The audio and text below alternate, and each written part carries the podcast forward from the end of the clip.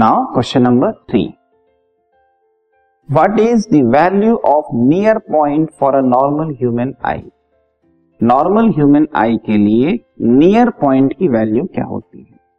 Near point क्या होता है? वो मिनिमम डिस्टेंस जहाँ तक हम ऑब्जेक्ट्स को क्लियरली या डिस्टिंक्टली देख सकते हैं। ठीक है? मतलब एक दूर की भी सीमा तय है और एक पास की भी सीमा तय है। ठीक? जहाँ तक हम ऑब्जेक्ट्स को क्लियरली देख सकते हैं। ठीक है? तो जो मिनिमम डिस्टेंस है मतलब बहुत पास एक ऑब्जेक्ट को लेके आएँगे तो हमको, हमें उसकी क्लियरली इमेज नज़र नहीं आएगी। तो एक मिनिमम डिस्टेंस है, उसी मिनिमम डिस्टेंस को बोलते हैं नियर पॉइंट उस नियर पॉइंट की वैल्यू आपको बतानी है। ठीक है? The answer is the value of near point for a normal human eye is 25 centimetre about 25 centimetre means 25 centimetre तक की दूरी पे कोई ऑब्जेक्ट अगर रखा है तो उसे हमारी आईज जो है कंफर्टेबली देख सकती है। ठीक है? क्लियरली देख सकती है।